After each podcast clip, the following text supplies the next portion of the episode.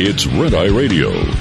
Gary McNamara and Eric Harley talk about everything from politics to social issues and news of the day. Whether you're up late or you're just starting your day, welcome to the show. This is Red Eye Radio. All across America and around the world, 866 90 Red Eye, redeyeradioshow.com, where we stream live or get our app, put it on your phone, and listen whenever you want to listen. So it's that simple. All right, just off the uh, uh, beaten path here for a moment. All right. Just uh, uh, was reading this from uh, the College Fix. School district scraps traditional A through F grading system for a kinder, gentler model. Uh, now, this has been in use for a while in Madison Metropolitan School District, but uh, this uh, is a guy whose daughter, uh, you know, second grade daughter, brought home the report card. He goes, This week I received my second grade daughter's report card from the Madison Metropolitan School District, in which she was given a grade of EX, M, DV, or E instead of the traditional A through F. According to the key provided, these abbreviations stand for e, EX is exceeding. Listen, listen to how they do these grades, Eric. Student consistently exceeds grade level expectations for the end of the year. Then there's M. M stands for meeting. Student consistently meets grade level expectations for the end of the year. Then there's D, developing. Student, or DV as they call it, student is developing, understanding, and is approaching grade level expectations for the end of the year.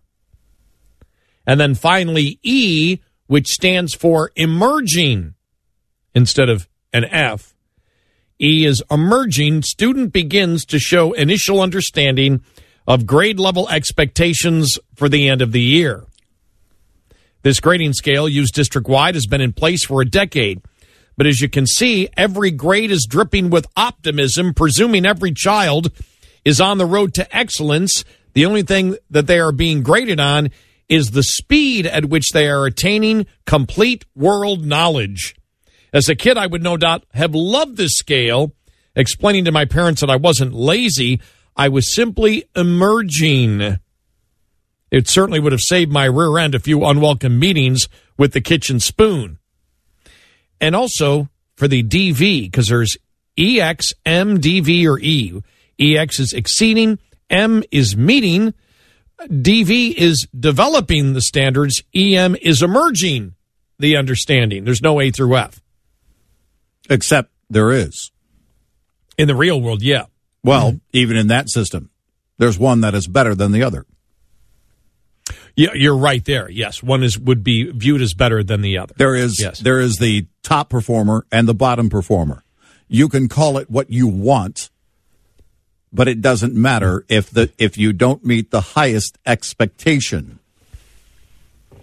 But the it's a, highest grade. But what what it doesn't show is, and this is a great point that he makes. A shows the fact that you have attained excellent knowledge of the actual curriculum, and if you have an A mm-hmm. in the first semester, odds are it's going to look good, which means you have attained all the knowledge that is needed. Mm-hmm. The rest doesn't give you any clue. B does. B says, okay, you've attained most of it. C says, okay, your average has still got more. D is under, and F is failure. You have mm-hmm. not attained. If student, begin, student begins to show initial understanding of grade level expectations for the end of the year, emerging. What does that mean? You know, well, it's not just about understanding. It's it's also the work that you put in. Right. If you don't turn your homework in every day, if you do none of your homework assignments and you're graded as emerging, well, emerging is the new F. and uh, talk about the fact that uh, that the new grades assigned don't address a specific class or a subject. They mostly deal with behavior. The exceeding emerging scale applies to 40 different classifications. Instead of being graded on math or science, my daughter's being graded on, tells a story or describes an experience, cooperates with partners and in groups, and understands or identifies stages in the life cycle of insects. Of course, none of this gives any indication how she's really doing in the school.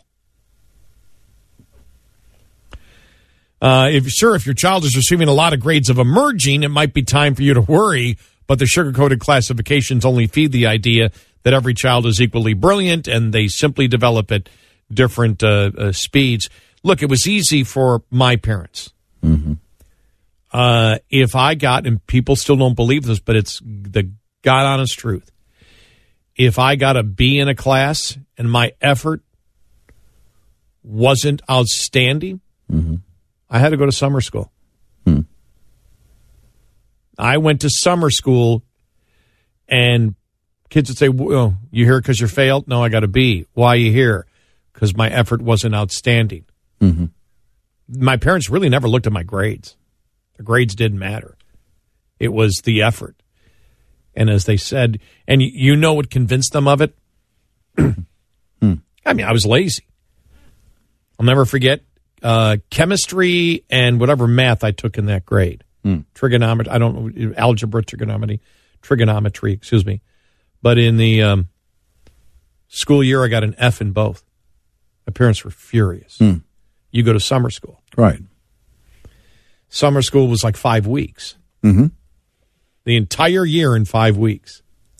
And then you had to take a comparable exam, state exam for it. Right. Right. I got A's in both and a 100 in one exam and a 98 in the other. I'm all happy. I'm bringing them. They're not even happy. They're looking at me going, Why are you wasting your time? Why do you do this? You're just lazy. Right. They weren't even happy that I got the grades. They were angry because they, they look. This shows that you're just you're wasting your. Why are you wasting time? But I was still I was at that age where I was too stupid to realize you got to do it anyway. Why are you wasting? Well, you just ruined an entire summer for yourself. Mm-hmm. Who are you beating? Right. But really, for me, it wasn't until I got to college and had to pay for it myself where, like that, everything changed. When I had to put money into it, then then I cared. That was a change for me. High school was like, I don't care until I had to. Right. Until it came to, oh, okay, will I fail? So I think I, I went to summer school. I think every single year of high school, every single year, I had to go. Don't think I ever had Yeah. a summer off right. and uh, and then it changed completely. oh, I'm buying this product. it's my money and I have to work for it. Changed like that. Yeah, I mean, I look at um, again. You you can any grading system is going to be judgmental in nature. Call an uh, uh, an F uh, the Daisy Award. Doesn't matter what you call it. Still not as good as the top award. There's going to be a top and a bottom grading system. It's actually not an award, it's a reward that's supposed to be earned. Why are we afraid of children failing? Look, they're born failures. They can't even walk on their own when they're born.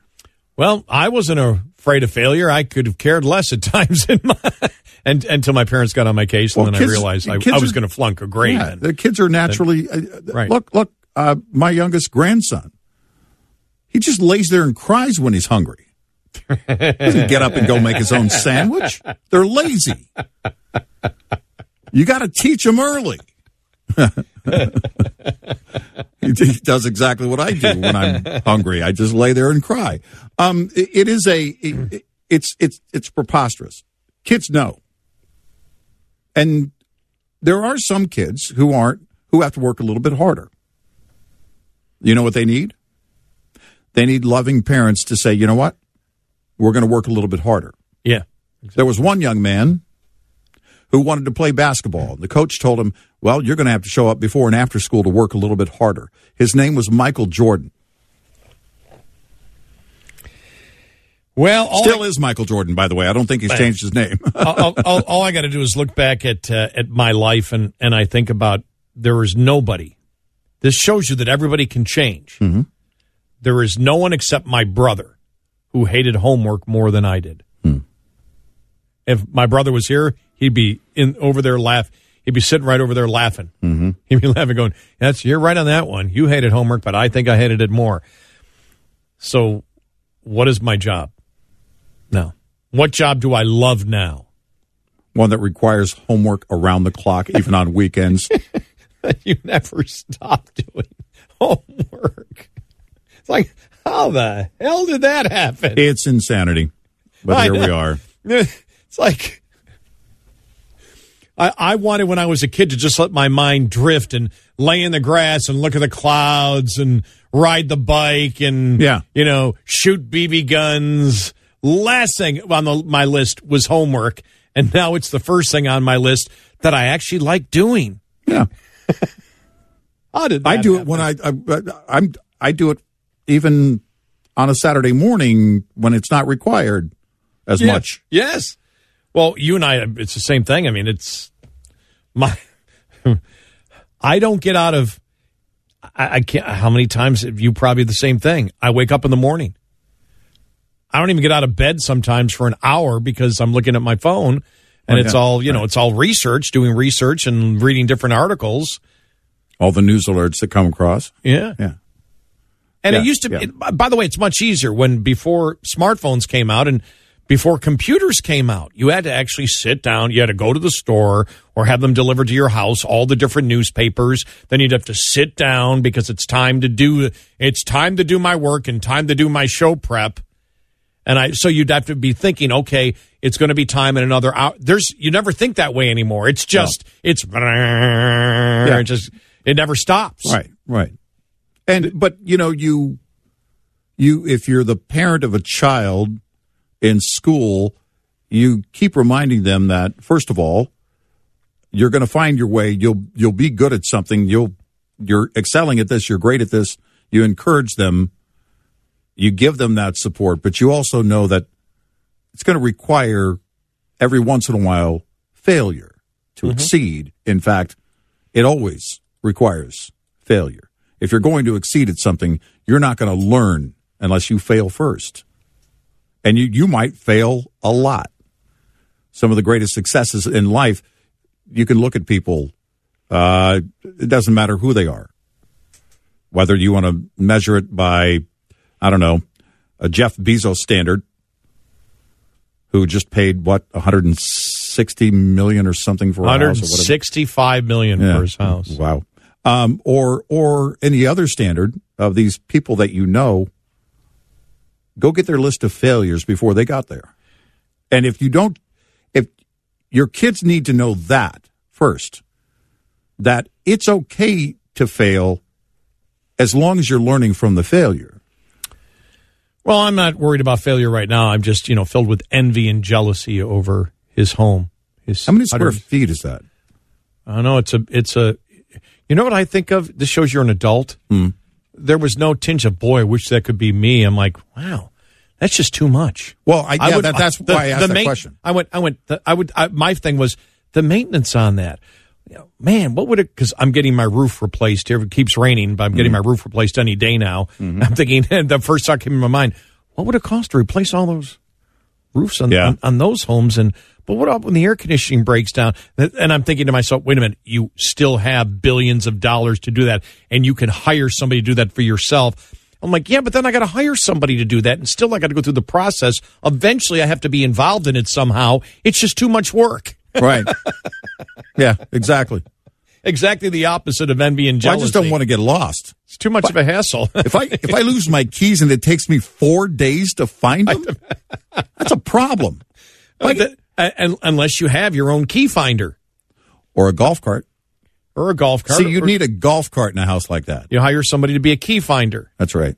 Yeah, That's what the yeah yeah. Oh, Alexa. Oh, of course, with Bezos, Now- yes. now, see- Brian reminds us Alexa. Yeah, but see, I can't do. I don't know why I can't do that. He actually probably has an assistant actually named Alexa, the real Alexa. Now, see, technology has gone too far for me at that point. I, Alexa, I have no interest in doing. Just none. Yeah. None. Yeah, I do because I'm lazy. Yeah. Alexa, make me a sandwich, but it never works. 866 90 Red Eye. Mechanics like to call oil analysis a blood test for your engine. It's an apt comparison, since engine conditions can give you a quick read on the health of the entire machine and an early alert to impending problems. An engine oil analysis can provide clues about the health of your engine without any invasive surgery. By analyzing a sample of used engine oil, you can determine the amount of contamination, the wear rates, and overall condition of your engine. The real benefit of an oil analysis is that it acts as an early warning system, alerting you to potential problems before they become an equipment failure. And oil analysis isn't for just one kind of driver or one kind of vehicle. The tests benefit all engines, from passenger cars to fleet vehicles to agricultural equipment. To start, you'll need to purchase an oil analysis kit. Many Cenex brand dealers and CHS cooperatives sell LubeScan kits which contain everything you need for analysis. You can also find kits online and at auto parts stores. You'll then need to extract a small sample of used engine oil from your vehicle and mail this to the lab for testing. All LubeScan kits are sent to ALS, a global testing service for analysis. For more information, visit Cenex.com. This maintenance tip is brought to you by TA Truck Service. More bays, more expertise, more solutions. We'll be right back with more Red Eye Radio with Eric Harley and Gary McNamara.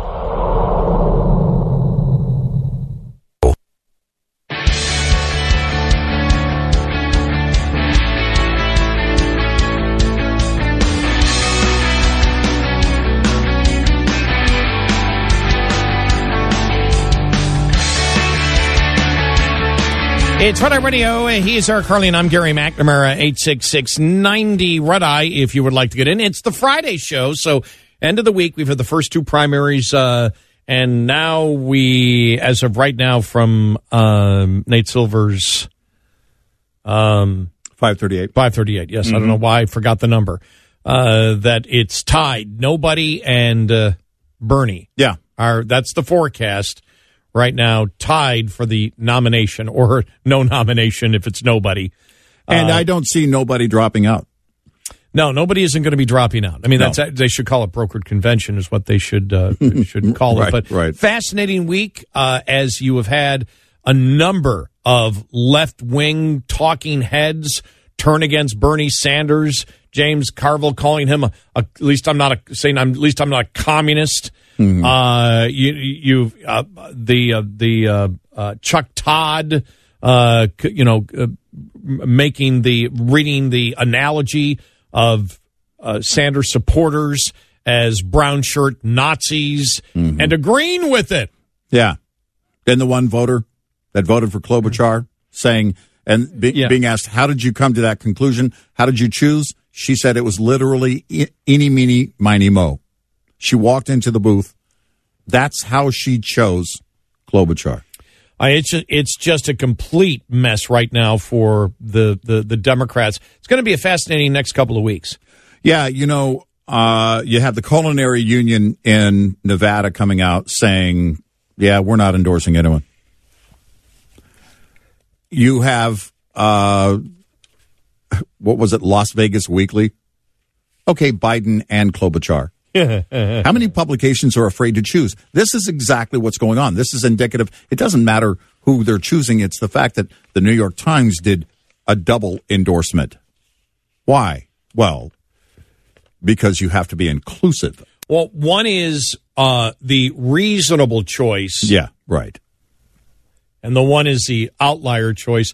By the way, you know that's a great point. We've talked about victims and oppressors, Yes. and how it's been going on for such a long time mm-hmm. to the point where newspapers now are afraid to endorse one candidate. Well, we can't give kids grades in school, Gary. There can't be a valedictorian at a graduation.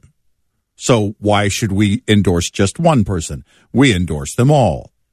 Right? I mean, that's the whole idea.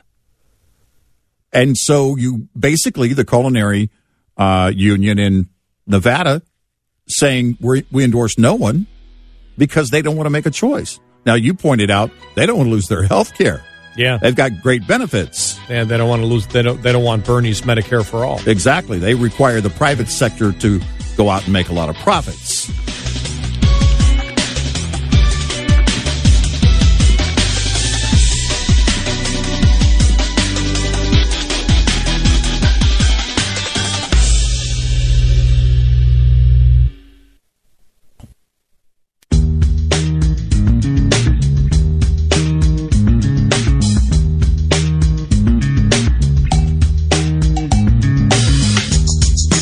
Shake their heads. Gary McNamara and Eric Harley on Red Eye Radio. And he is Eric. I'm Gary, 86690 Red Eye. Just reading this article from Fox. Democracy 2020 Digest. Bernie panic spreads inside the party. Paul Steinhauser's column. With, hmm. with populist Bernie Sanders of Vermont, now considered the front runner in the race for the Democratic nomination, concern and resistance. Wow. Is there going to be a Bernie resistance? Concern and resistance is growing among mainstream and establishment Democrats inside and outside the nation's capital. Moderate lawmakers sounded the alarm bells on Thursday. Uh, it's bad, said one freshman Democrat from a swing district. We are having conversations about how to deal with this. If Sanders is the nominee, we lose, another Democrat told Fox News. Two other vulnerable Democrats said a Sanders nomination would almost certainly cede their states to President Trump and could hurt their down ballot races for the House and the Senate. The stock of the independent senator, who's making his second straight Democratic presidential nomination run, has risen this month thanks to the strong finish in Iowa, where he and Pete Buttigieg, Buttigieg excuse me, both claimed victory, mm. and uh, also thanks to his win Tuesday. Sanders has also grabbed the lead over former frontrunner Joe Biden. Warnings about the down ballot disasters if Sanders is the party's standard bearer in November are also coming from Biden's campaign. Uh, elected quote elected officials across the country understand there will be a down ballot carnage to the Democratic Party if we elect the wrong person, said Representative Cedric Richmond of Louisiana, a Biden campaign co chair, stressed during a conference call Wednesday with reporters. If Bernie Sanders were atop of the ticket, we would be in jeopardy of losing the House. We would not win the Senate back. The former vice president himself made the argument last Wednesday while campaigning in New Hampshire. He said Sanders himself calls himself a Democrat socialist.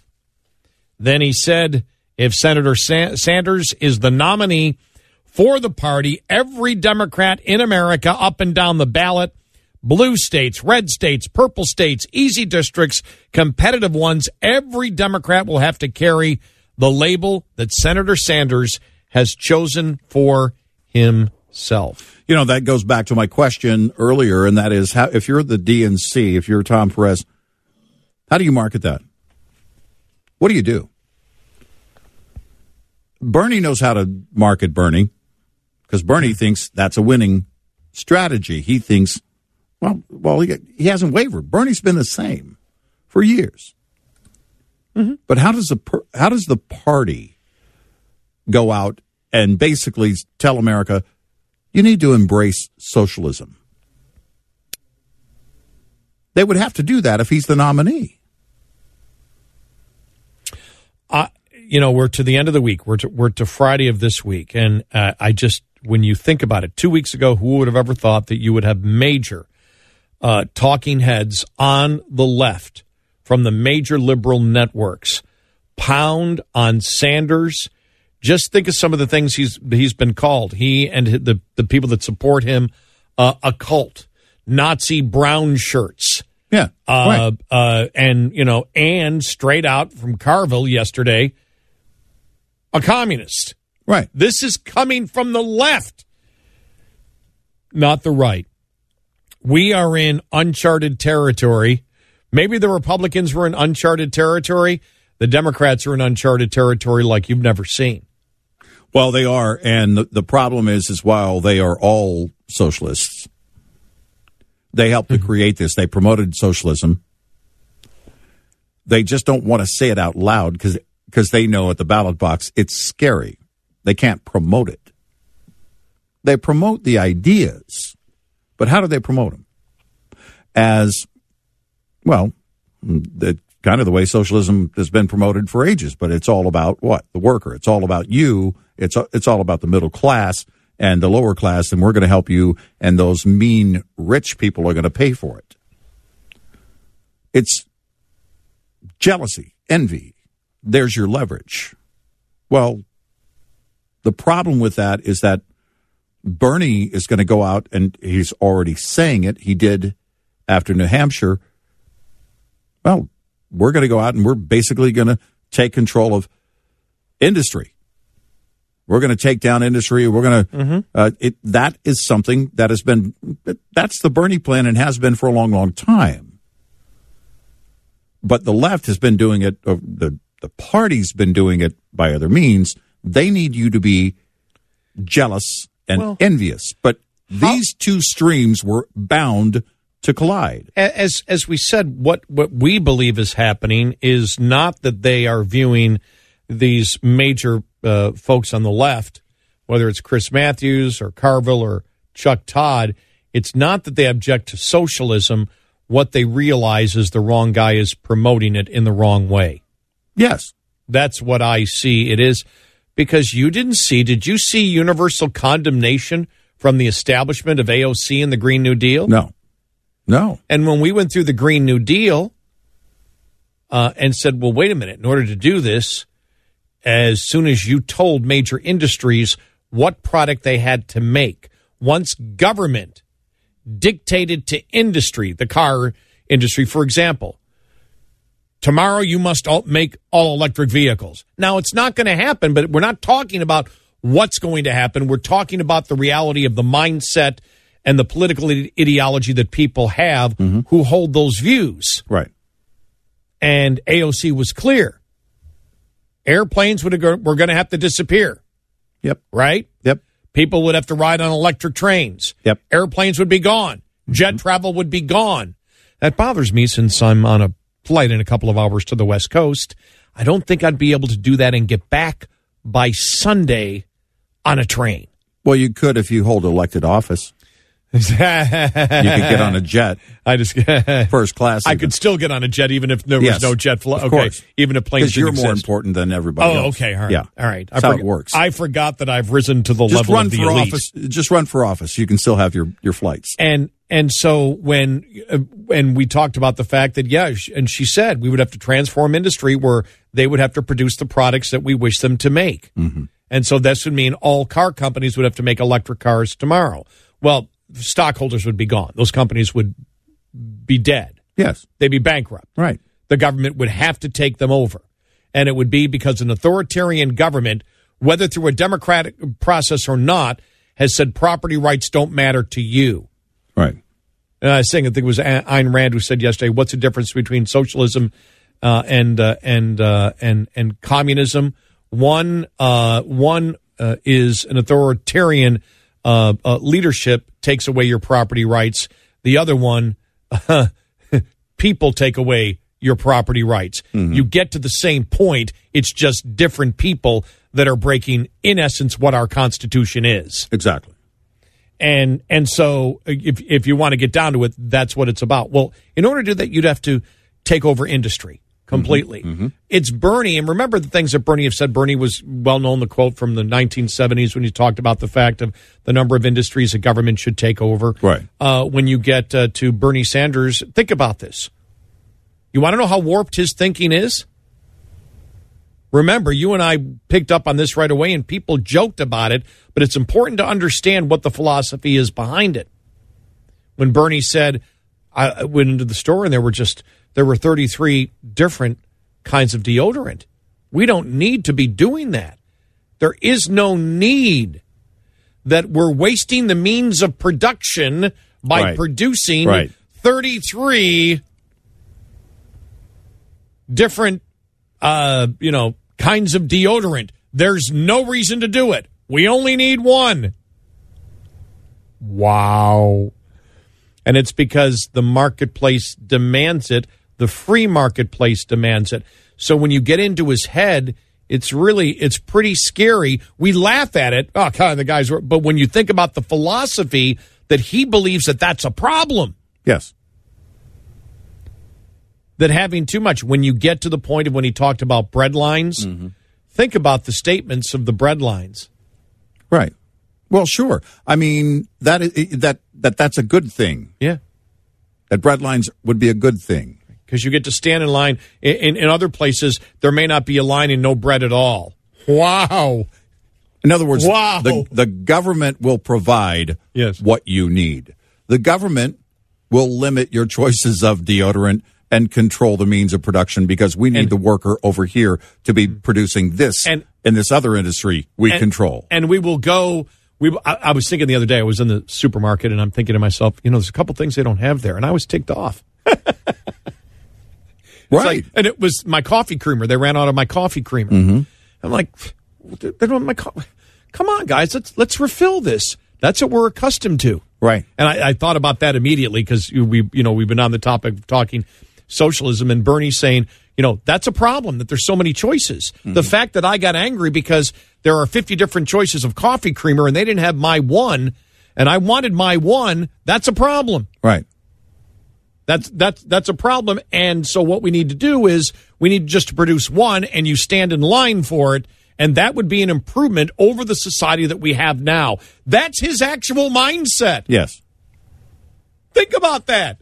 Well, it's again, this is the huge problem for the DNC that Bernie is surging, and and who was it that you were talking about during the break? Someone talking about uh, Biden. There is a road for you know Biden to make a comeback. Oh, I was. It, it was uh, just. It was just an op-ed piece that Yeah. somebody had written. That well, and and and the the hang on here. the Uh, question I would have is okay.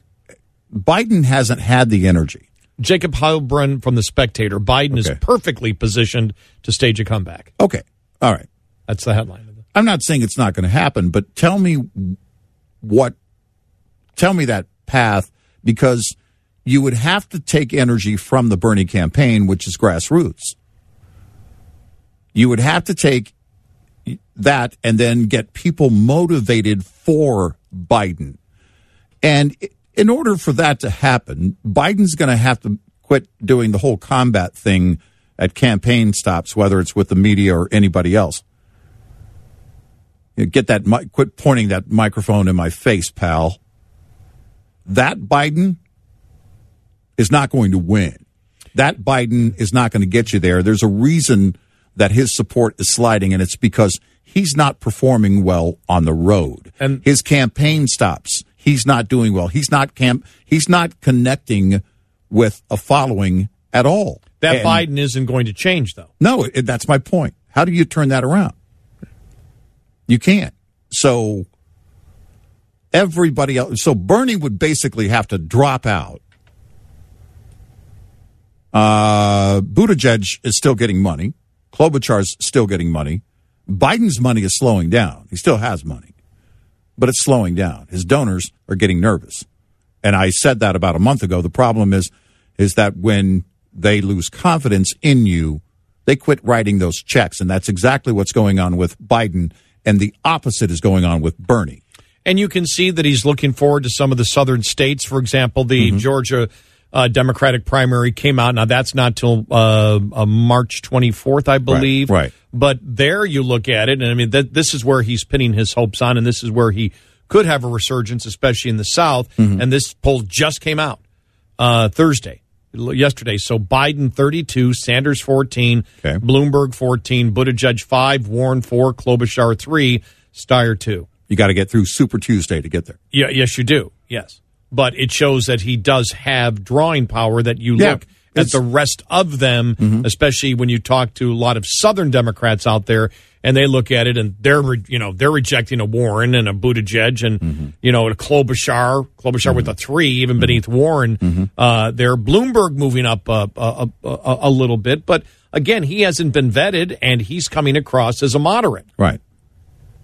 The tell will be the, uh, the Joe's always done well in the polls in the South, but he's also got to convince the people out west. He's got to convince California I don't believe that's happening.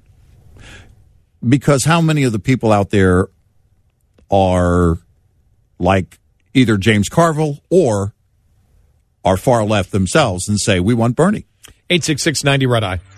Get in touch with Red Eye Radio toll free at 866 90 Red Eye.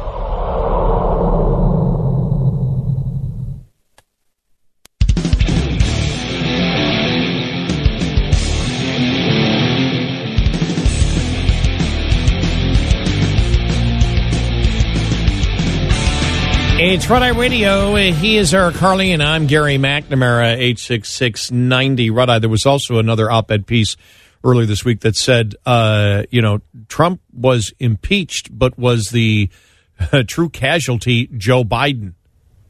No, we asked that question. Yeah. And, and uh, we'll talk about huh. that more uh, uh, coming up here, but I thought it was really, really interesting, especially when you see that the polling done on Hunter Biden, where the majority of America believes there's a problem there.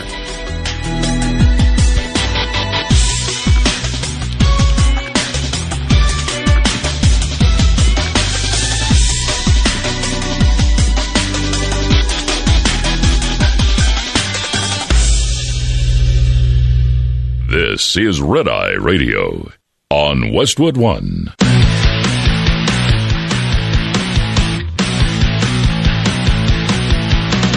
Now it's Red Eye Radio. Gary McNamara and Eric Harley talk about everything from politics to social issues and news of the day. Whether you're up late or just starting your day, welcome to the show. From the Pilot Flying J Studios, this is Red Eye Radio. All across America and around the world, 86690 Red Eye, Radio, uh, Red Eye Radio Show.com. We stream live there or get our app and put it on your phone and listen whenever you want.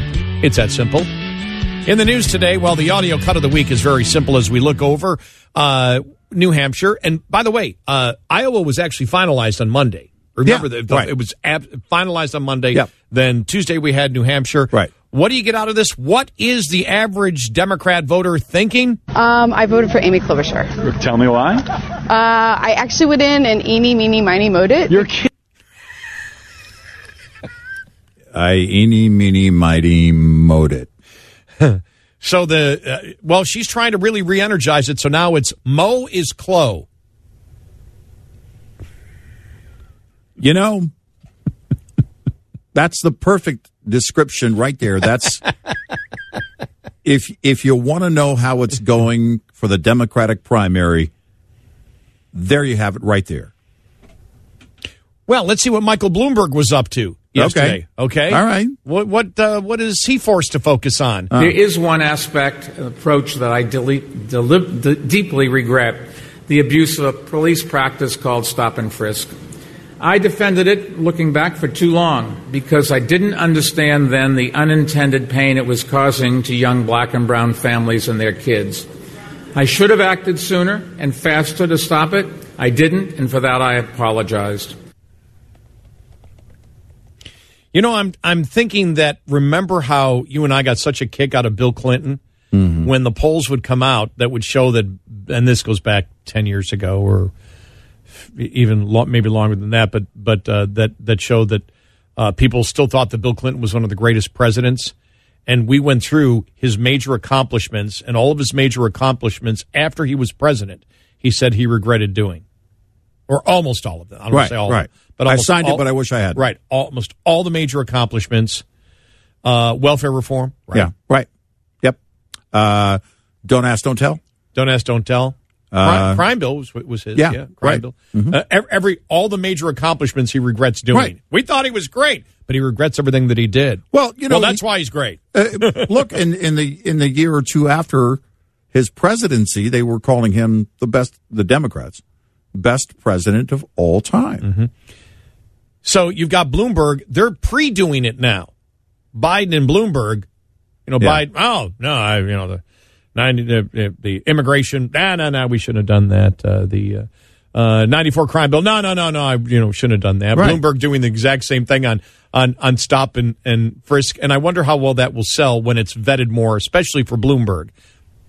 Well, today you don't get away with it as much. I mean, Clinton, that didn't that didn't fly because people don't. Well, really, you look at at Barack Obama. He's not doing what Clinton did, but they still don't need him. No, And it wasn't long after his presidency that eh, nobody really cares. They're more into Michelle than they are him. But the, the fact of the matter is that they they're the, the far left is dismissive of anybody and everybody at a moment's notice. That's just the way it is. The AOCs of the world don't care. Bernie's the guy. They don't care. Uh, they don't care what Nancy thinks. They don't care what Carville thinks. Not that Nancy has spoken out about Bernie, but I mean on other issues. They don't care about any of these older Democrats unless you happen to be the oldest Democrat, and that's Bernie. Well, the other big news uh, Bernie Sanders calling James Carville a hack. Mm-hmm. Carville coming back and saying, Yep, I certainly am, but at least I'm not a communist. Exactly. Whoa! You know, that's this is the brilliant. This is, and we're hoping we'll get some audio from that uh, phone call. It's a phone interview that Yeah. uh, he did with Peter Hamby, and uh, so we're hoping at some point because it it's in quotations at Peter Hamby's Twitter page, and it so that means he recorded it, or either that or he wrote it down very quickly. I'm guessing that phone call was recorded. If you're writing a piece, and he contributes to Vanity Fair, he also does some podcasting. But I'm hoping we'll get some audio of that phone call. You were making the point earlier that it'd be great to have video of it because you got to you got to see Carville's Yeah. face when he's saying something like that. From I'm hoping somebody in the media on television will ask him that question all over again. You called him a communist. They have to. Oh, yeah, that, that, has to be him. that has to be the question, and you know he's not going anywhere. Uh, Carville will likely be all over TV this weekend uh, again because this is turning into something. Here's here's my my question with the media coverage of the back and forth. Right, it was Jeffrey. It was Jeffrey Toobin that said we don't know what to do with this Hunter Biden thing. Mm-hmm. Well, yeah, you do. Report on it. Go find the facts. But here, I would ask Mr. Toobin, what do you guys do with this whole thing, this rift within the left? I mean, that's this fracturing of the, the party and the movement altogether. Basically, the far left separating more and more and and gaining momentum unless there's a brokered convention. Well, uh, I was, uh, you mentioned this last hour. I just happened to be reading it. Phil Wegmann's column from a, uh, from yesterday. Trump got impeached, but his Biden campaign the casualty. Uh, and you and I have talked about this already and, and said, look, all the stuff that you came out that the Republicans pounded on, that message actually got through. There's a, from the hill.com, hmm. majority of voters say Hunter Biden's job at Burisma was inappropriate. Well, that's huge. That is huge. I mean that that means the message got through. that he was only there because of his daddy, and that you look at it because if they're looking at it in the same way that liberals looked at the phone call that that President Trump had with Zelensky, then you would look at Biden as much much worse. The biggest loser of impeachment may be Joe Biden, which was exactly what President Trump wanted all along. Biden wasn't investigated by Ukraine, but impeachment subjected him and his son Hunter to a prolonged proctological examination Wow, hello. that seems to have taken its toll. Autopsies are not performed on living patients, and the Biden campaign clings very much to life. The one time frontrunner still seemed wounded Tuesday night when he fled South Carolina, or fled to South Carolina before New Hampshire results were reported.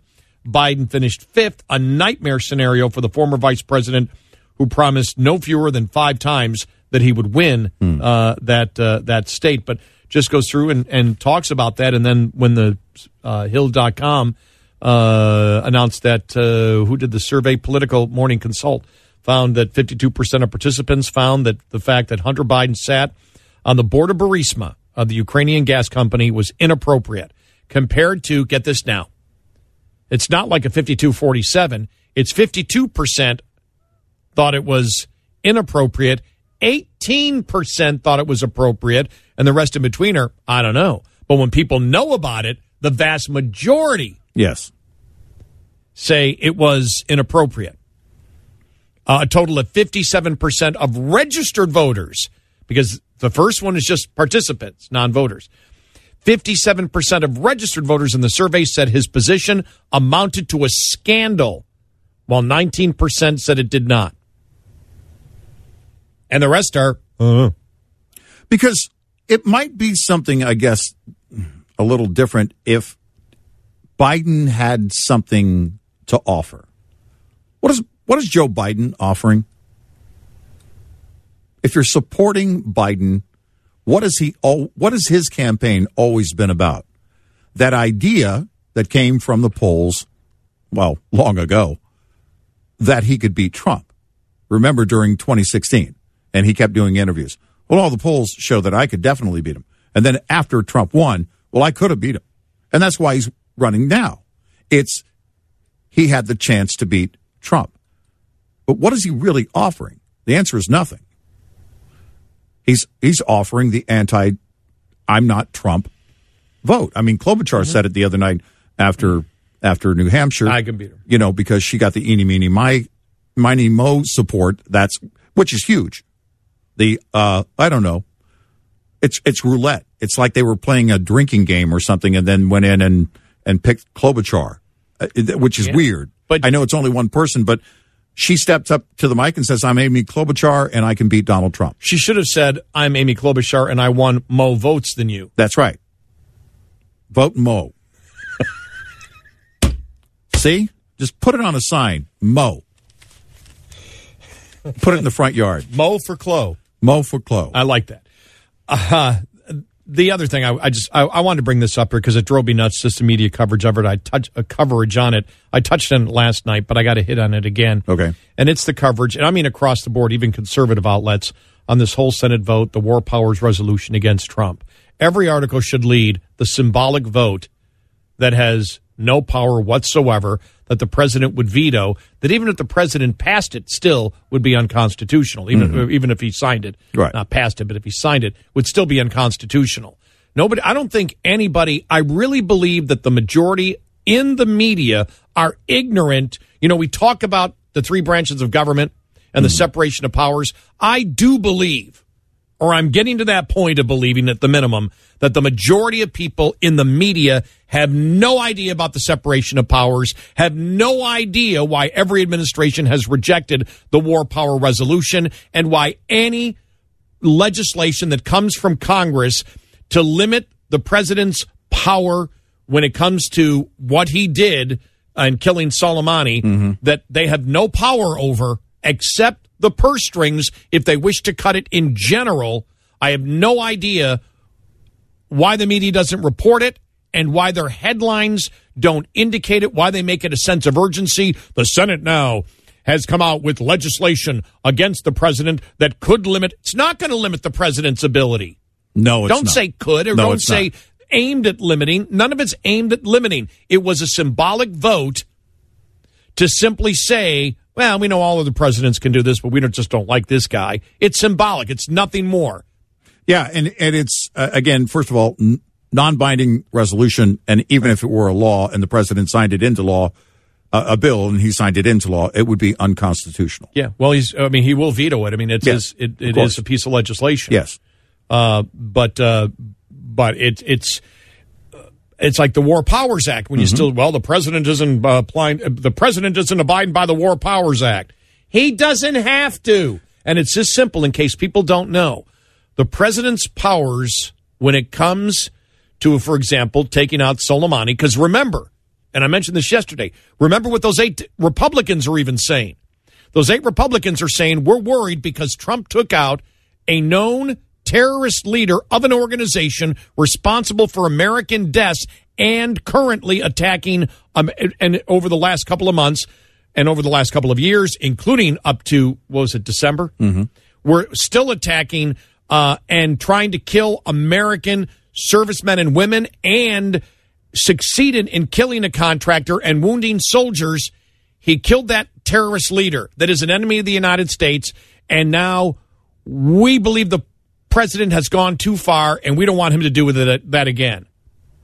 That's what the eight Republicans Yes. who signed on Right. are saying. It was a complete, total, legitimate military operation by this president, totally justified, and they're signing on to it. It's just simply to say, uh, we don't like Trump.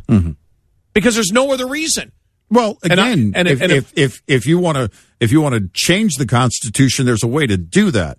Right. But you can't do it through this resolution. It's not going to happen. And the war doesn't, power- it doesn't work that way. Right. The war, the Congress cannot dictate to the president what his constitutional uh, authority is when it comes to w- what he did there. They cannot change it by legislation. If there's a constitutional amendment that says the president is limited here and it goes through the constitutional process, yes. Congressional law means diddly and squat.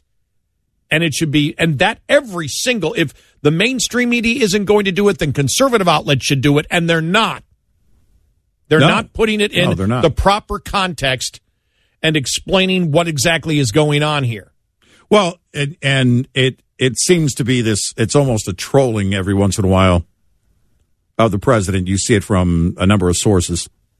I'm convinced Matt Drudge is trolling, but it is it really is trolling because it's not an opinion that this this does nothing. It's a fact. It's a fact. Yeah. It's a fact. It's meaningless. You can say my opinion is they should amend the constitution okay that's an opinion Of substance, it's meaningless. Of, of imagery, it's not meaningless because Right. you're making a symbolic point, but it's still meaningless. And the symbolic point, as we pointed out, is saying that somehow the president did wrong in taking out a terrorist leader who has killed hundreds and and caused casualties of hundreds more of U.S. servicemen and women, and was currently at that time committing acts of war against uh, uh, military uh, bases in Iraq and was violating international law by being in Iraq and then had wounded and killed wounded American soldiers and then killed an American contractor. And the president said, That's enough. You go. Totally legit military action by the president. And it should be brought out that way. That's fact. It's not opinion. And the president is absolutely authorized to take those steps. well and it's um I, I don't know again when you we know what the democrats are doing you look at the eight republicans all right great way to mitt romney this thing Yeah. way to completely undermine the constitution Yep. And Rand Paul, who claims to be a constitutionalist in this case, is not. No. If you've heard him talk about it, he's Right. not. He's he's absolutely doesn't buy you any any street cred. You can say, "I don't like the policy of going to war here or there," but you cannot ignore the separation of powers, and that's what you're doing when you vote for this. Eight six six ninety red eye. Agricultural Research Service scientist Kim Lewers has been working on developing a strawberry that keeps better in storage. We started monitoring this in the berries that we're testing in the field each year, and that way I can make crosses between parents that have good shelf life, and keepsake is a result of that. Keepsakes are high performers when it comes to shelf life, but that's not their only quality. It is very sweet. It has remarkably good flavor. It's my favorite. It's the only one I will sit and eat for pleasure rather than just evaluating. Keepsake strawberries fruit once in the spring and tend to do well in the mid Atlantic states and northwards. So it's a really high quality berry all around, which is why it's named keepsake. Not only does it keep well, but it's like a treasure, so keepsakes are treasures. This is Stephanie Ho for the U.S. Department of Agriculture in Washington, D.C. The USDA report is brought to you by Cenex Roadmaster XL Premium Highway Diesel Fuel. Coming up, more with Gary McNamara and Eric Harley. It's Red Eye Radio.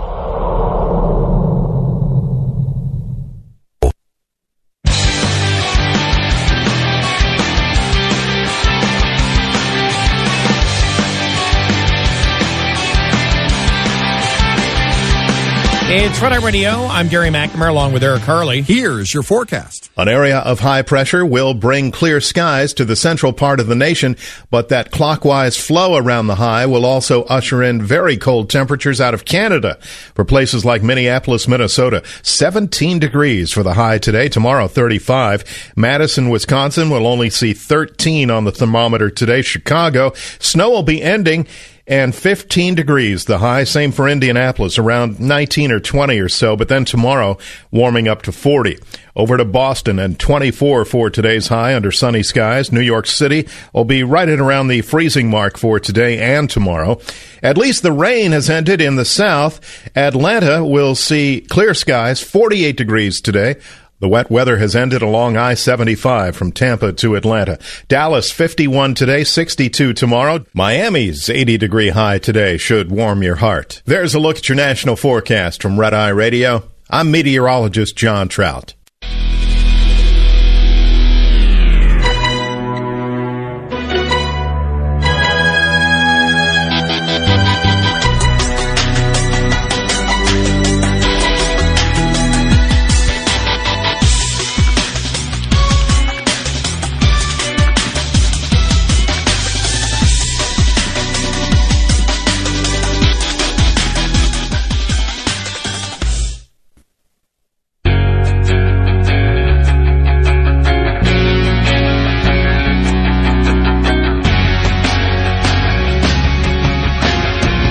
The Bonus Show.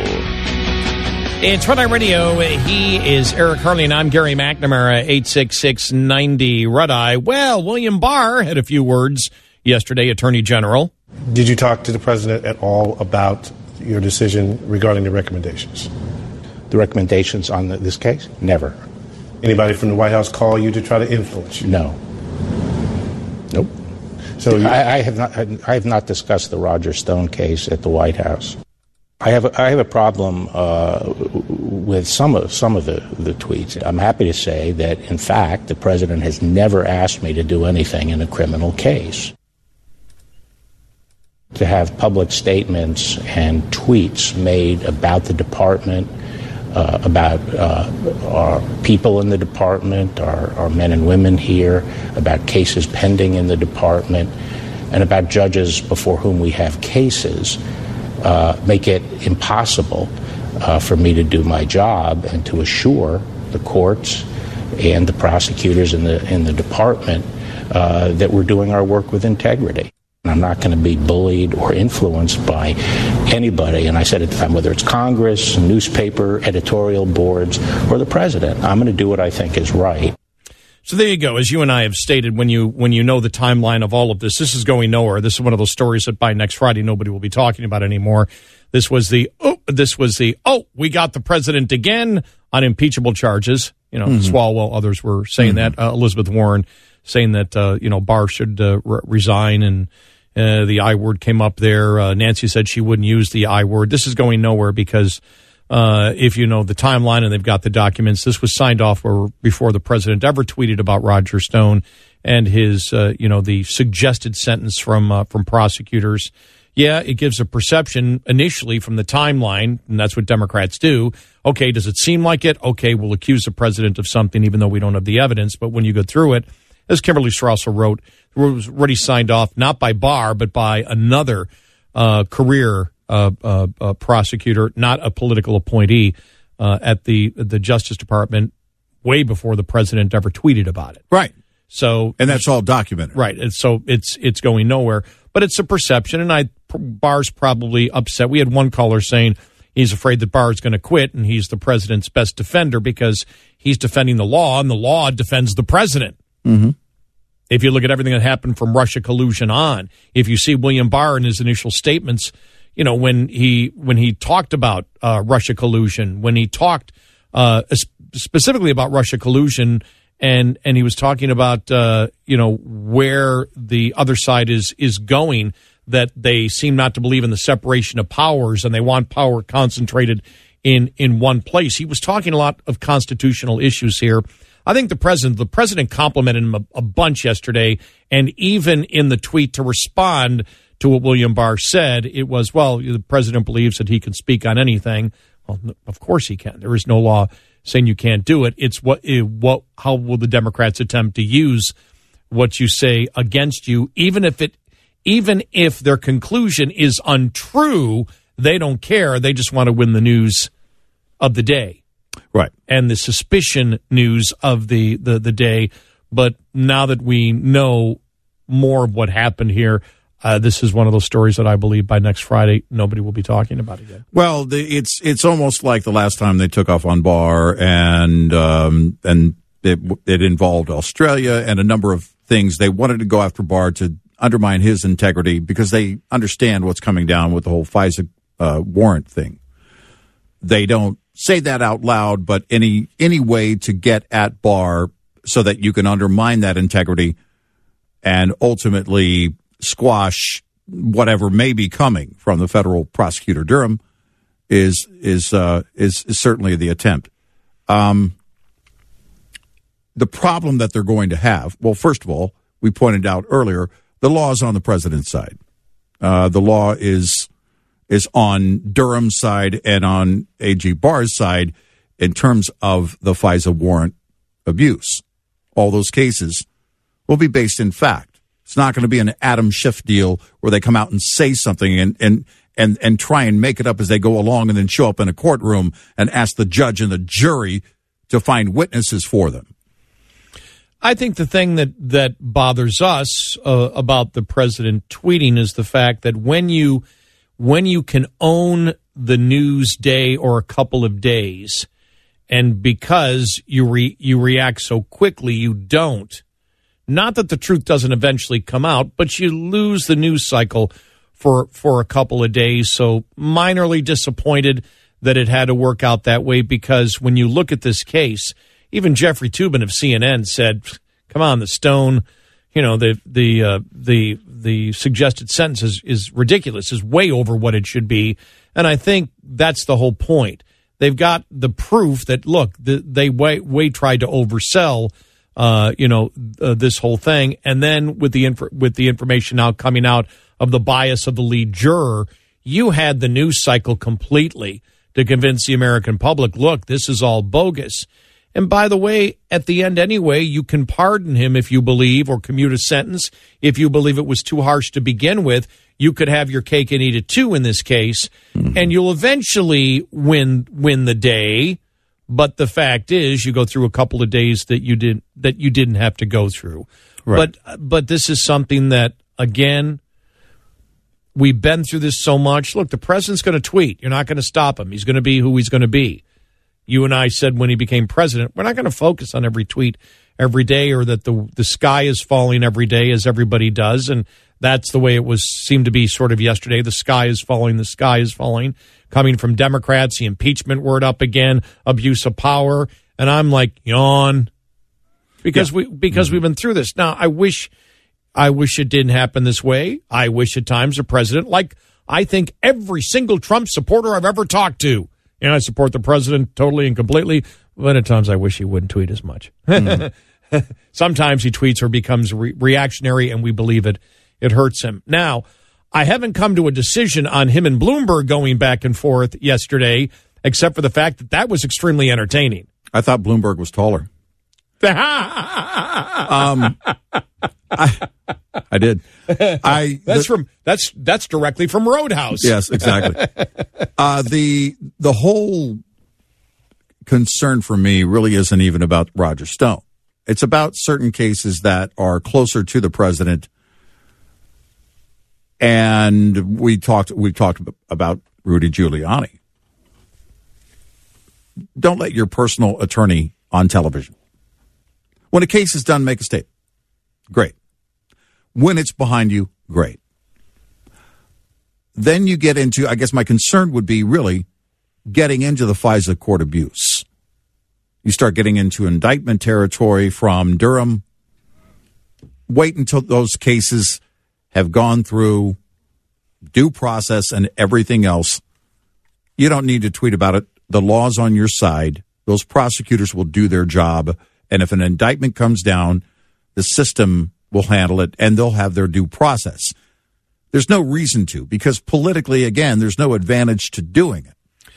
Well, and understand that the the Democrats, uh, and you and I have discussed this earlier, but the Democrats continue to throw suspicion without any evidence. Mm-hmm. Even when the evidence comes out, they just leave that alone and go to the next thing.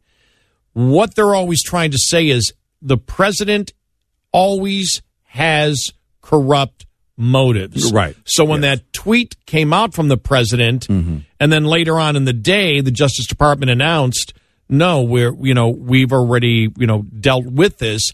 They had already dealt with it before the tweet. the Democrats were trying to make the case and are still trying to make the case that the president tweeted it and communi- then that was communicated to the attorney general and then he decided to do it. That the attorney general was behind the sentence recommendation that came out from those uh, other uh, attorneys and he was not. And so that's the point. That's it's look, it's not fair because I understand it's not fair. Life isn't fair. You have to understand what your political enemy is attempting to do to you because the MO has been the same for the last three years. Yes. So don't Right. give them an opportunity to do it. Own the messaging all the time. But again, I'm uh, I'm, I'm not. It's going to be something that that goes away by next Friday. It may come up. This somebody in the House will bring it up again, but it's going to die when you find out that you know, as we said before, uh, what the Democrats are saying happened didn't happen again. And then next week, by next Friday, they'll have gone to two or three other different things. Right. Uh, you know, by then. So don't get too excited. I mean, there's always, I think, lessons to be learned or things you can take out of it, but uh, this has been going on for three years, so it's not really surprising. But now we got to get to the best part of the show. All right, what do you got? You know, you and I, this goes back to the example again of uh, a party which has got victims and oppressors all the time. Yes. You're always expanding the victims. You're always expanding the the uh, the the oppressors out there. And I just love the story. This is my favorite story of the week. Elizabeth Warren telling the story of a young girl came up to me tonight and said, "I'm a broke college student with a lot of student loan debt. I checked and I only have six dollars in the bank. So I just gave three dollars to keep you in this fight. We're staying in this fight for the people who are counting on us." Okay, now that's what Elizabeth Warren said afterwards. She Right. didn't and so you could tell that story a few years back. Somebody wanted me in all political office so desperately they gave me their last three dollars. You can't say that now. Now she just gets blasted. You're a millionaire woman. This girl's in terrible college debt, and you're taking half of what she has in the bank from her. You should have given it back to her and given her ten bucks. Exactly. Give her a hundred dollars here. her let $100, let me- right. Let me buy you, you know, uh, uh, something to, to, you know, to to make your day better. Buy you a meal. And this this was coming from people on the left. It's like, what are you doing taking her last three dollars? She only has six dollars. Now uh, there were others saying she's making this up, Yeah. but that's the best part. Yeah. If if you do Either she's lying or she's disingenuous. But- One but- or the other. But if you if you're making something up, that's even the that's even the, the better scenario to me because you're making ah I've got something here that that ah, this will convince the people that you know that people really desperately want me to be president of the United States. Let me see, what will I pick? Okay, student debt. Okay, and thinking of this in your mind, trying to come up with the scenario and not fully thinking it through, not understanding that when you get to the point of saying of of the audience fully understanding and your liberal audience that this you're you've got all this money you're never going to have to work another day in your life you're running for president and you're saying you took three dollars from somebody who only had six dollars left to their name She's on a private jet, remember? She tried to hide from the media Oh, yeah, when she got off of it. Oh. Look, if she wants to tell a heartwarming story or make one up, just make one up about, you know, a guy named Corn Pop. or about the hair on her legs when she goes swimming. oh like Joe Biden. oh my Call Joe Biden. He knows how to tell stories. I, I'm telling you, the entire world is smoking dope. no i like what you came up with before They're going to have to smoke crack They're smoking- to get sober. they're smoking crack to sober up That's how high they are. that's how bizarre it is right it really really is bizarre It it's just I, and you, and you know I'm uh I'm I'm investing heavily in popcorn these days. I, I I still can't get over Carville calling Sanders a communist. I mean, come how, how much? It, it's been insane this week, and this is all from liberal socialist commentators. Right. the conversation right now isn't about really isn't about Trump as much No. as it is about Biden versus the rest of the part. I mean, And Sanders. Bernie Yeah, uh, right. uh, th- versus the rest of the party. I know. Eight six six ninety red eye. Shell recently launched Shell Rotella T6 15W40 full synthetic. Megan Pino is Shell Rotella Global Brand Manager and tells us what was behind the development and more about the product. We are excited to launch this new full synthetic Shell Rotella T6 15W40. This is the first time we have a full synthetic in 15W40 viscosity range. We know that truckers love 15W40. That is the primary viscosity grade used in the US and Canada and really in many parts of the world as well. So our customers can enjoy some of the benefits of cold temperature properties, low temperature and high temperature, um, allowing for the oil to flow faster into the engine and protect it better. Having a full synthetic also allows for extended drain opportunities for those that are trying to push the limits a little bit. But we always recommend following their manufacturer recommendations and doing oil analysis to ensure that they are changing when appropriate. For more, go to Rotella.com. This engine report is a service of Shell Rotella. Lines open for your calls. 866 90 Red Eye on Red Eye Radio.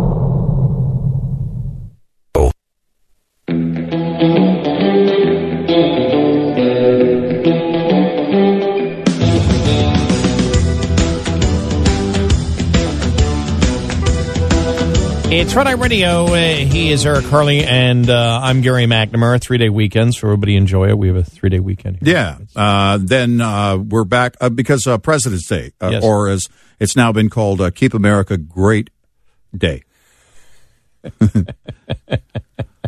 but what do we look at going into next week? I mean, will we actually ever see any polls out of Nevada? All I want is polls. That's all I'm looking for, just to get an idea and to see how uh, Nate Silver's 538 changes. Exactly, the forecast. That'll be interesting to watch.